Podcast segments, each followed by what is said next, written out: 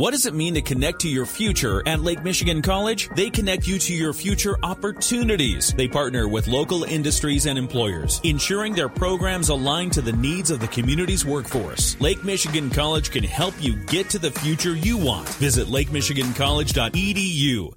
In the W S J M newsroom, I'm Michael Alardi. There's been a change of plans from Consumers Energy when it comes to a high-voltage power line that they're planning to build in Van Buren County. The plan was to build a line through part of Paw Paw Township, but residents opposed it, complaining it would damage their property. Consumer spokesman Josh Pichorek tells us the people have spoken. We will not be using that original route. We got a lot of constructive feedback from community leaders, community members, and at the end of the day, we've been doing projects like this for one hundred thirty years that the company has been around. And in any of these projects, what we strive to do is to be a good community neighbor. He says a more prudent route will be found. It has not yet been identified. Consumers Energy will remain in contact with residents as they plan the new route. Anyone who wants to make comments or suggestions can contact the company. Berrien County Board of Commissioners has opted to not apply for a two million dollars U S. Justice Department grant designed to reduce violence. Thursday, U S. Attorney Mark Totten told commissioners the grant could be used flexibly as decided by the county.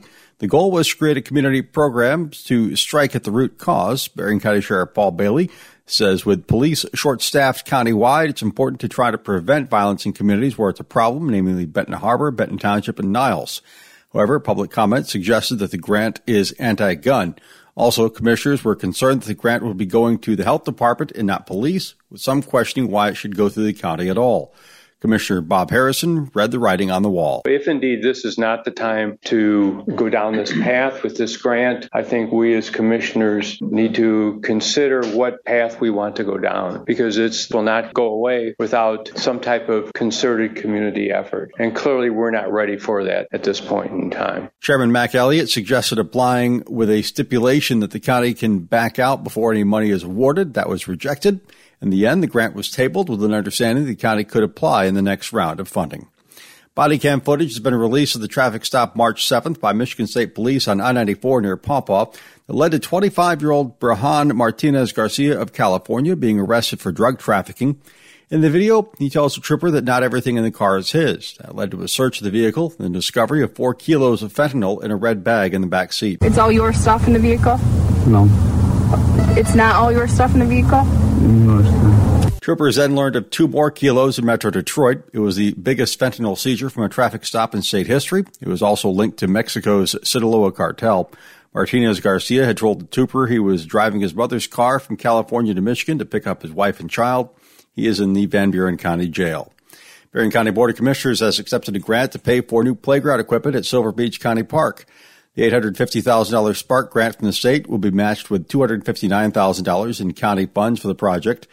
Berrien County Parks Director Jill Adams told commissioners in February it's time for new playground equipment at the county's most visited attraction. That playground is thirty years old. It's held up fantastically. It's past its life span, and we continue to put funding into it for improvements every year and replacement parts. Now we can look at, here's some ideas as we are putting together the overall Silver Beach master plan, what we would like to see. She said the new equipment will incorporate a safety surface, accessibility features, and shade. She noted that Silver Beach had seven hundred twenty-eight thousand logged visitors in twenty twenty-one. Many of them were kids. After sustaining major damage due to flooding this winter, a local Elks Lodge is finally recovering. W S J M's Ryan Younger has more. The Saint Joseph Benton Harbor Elks Lodge is finally getting back to normal four months after catastrophic flooding over the Christmas weekend. Grand Exalted leader Carol Klukas tells us the damage totaled more than one hundred thousand dollars in repairs and closed the lodge for more than three months. We were just feeling like we were crawling out from COVID, trying to regain our membership and doing pretty good, you know, just trying to take it easy, not not doing doing the basic benevolent things that we were supposed to do in our community, but just kind of cruising, and then boom, this happens. Klukas tells us they've put in new carpet, H V A C systems, security systems, and a new bar. With the work now nearly complete, the lodge will reopen full-time starting May tenth. I'm Ryan Younger, W S J M News. In the W S J M newsroom, I'm Michael Arning.